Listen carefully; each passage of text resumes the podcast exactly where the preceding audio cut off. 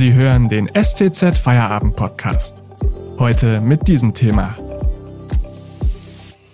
Die Solardachpflicht in Baden-Württemberg kommt. Ein Konjunkturprogramm für China. Am Mikrofon ist Sebastian Xanke. Hallo.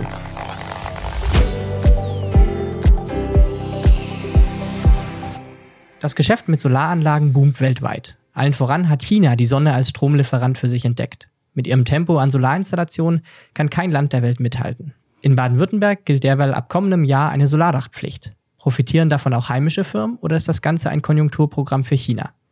Unsere Wirtschaftsredakteurin Inge Nowak hat zu dem Thema recherchiert. Hallo Inge. Hallo Sebastian. Inge, was gilt denn hinsichtlich Solaranlagen ab dem kommenden Jahr in Baden-Württemberg? Auch wenn es in diesem Jahr nicht so aussehen sollte. Aber in Deutschland kann man durchschnittlich mit 1600 Sonnenstunden pro Jahr rechnen. In Baden-Württemberg sind es sogar noch ein paar mehr. Die Landesregierung hat eine Solardachpflicht auf den Weg gebracht. Von Mai nächsten Jahres an sind Private verpflichtet, bei Neubauten, aber auch bei Sanierungen, Dachsanierungen Solarzellen zu montieren.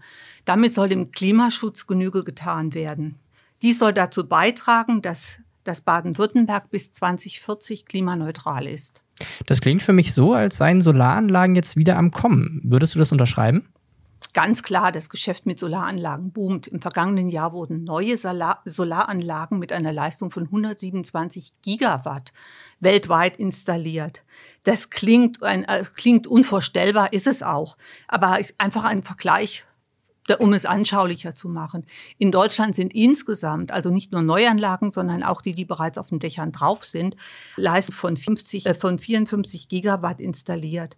Der Zubau ist auch nicht in Deutschland erfolgt hauptsächlich, sondern in, vor allen Dingen in asiatischen Ländern. Ganz groß ist China und auch Vietnam, aber auch Japan hat ein, ein großes Zubau, Zubauprogramm. Aber auch Europa setzt, wie gesagt, auf diese Technologie.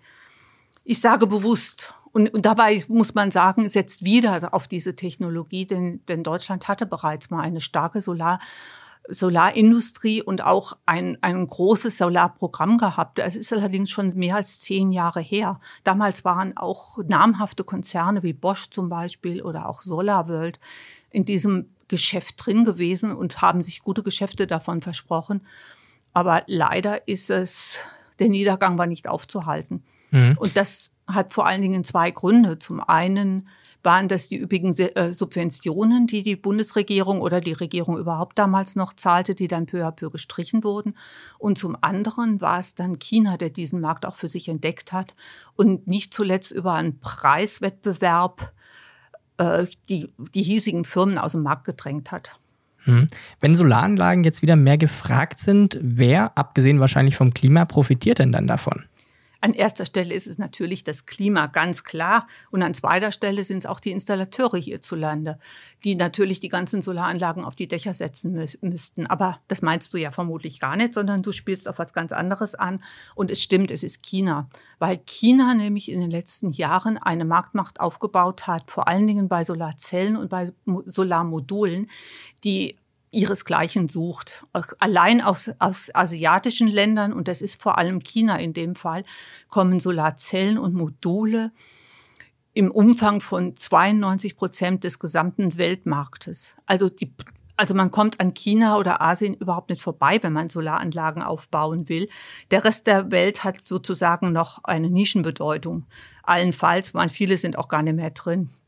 Ausnahme ist vielleicht hierzulande noch der Maschinenbau der immer stark im Bau von Solaranlagen war. Und, äh, und vor allen Dingen das Schöne ist, viele der deutschen Maschinen stehen auch in chinesischen Fabriken der, derzeit. Hm.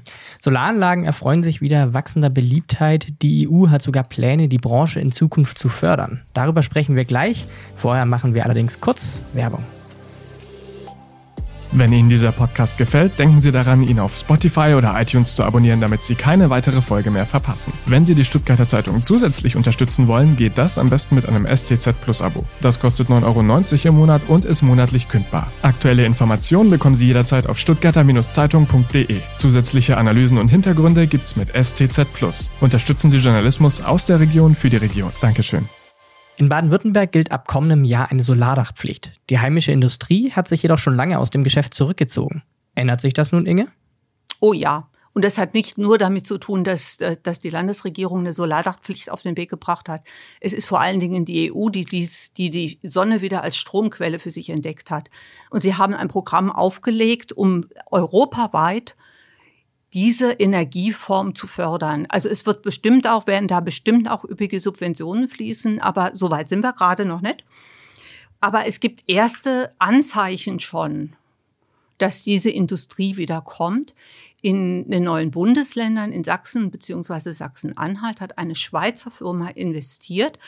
Sie heißt Maya Burger und hat dort sowohl eine Solarzell als auch eine Modulfabrik aufgebaut vor kurzem.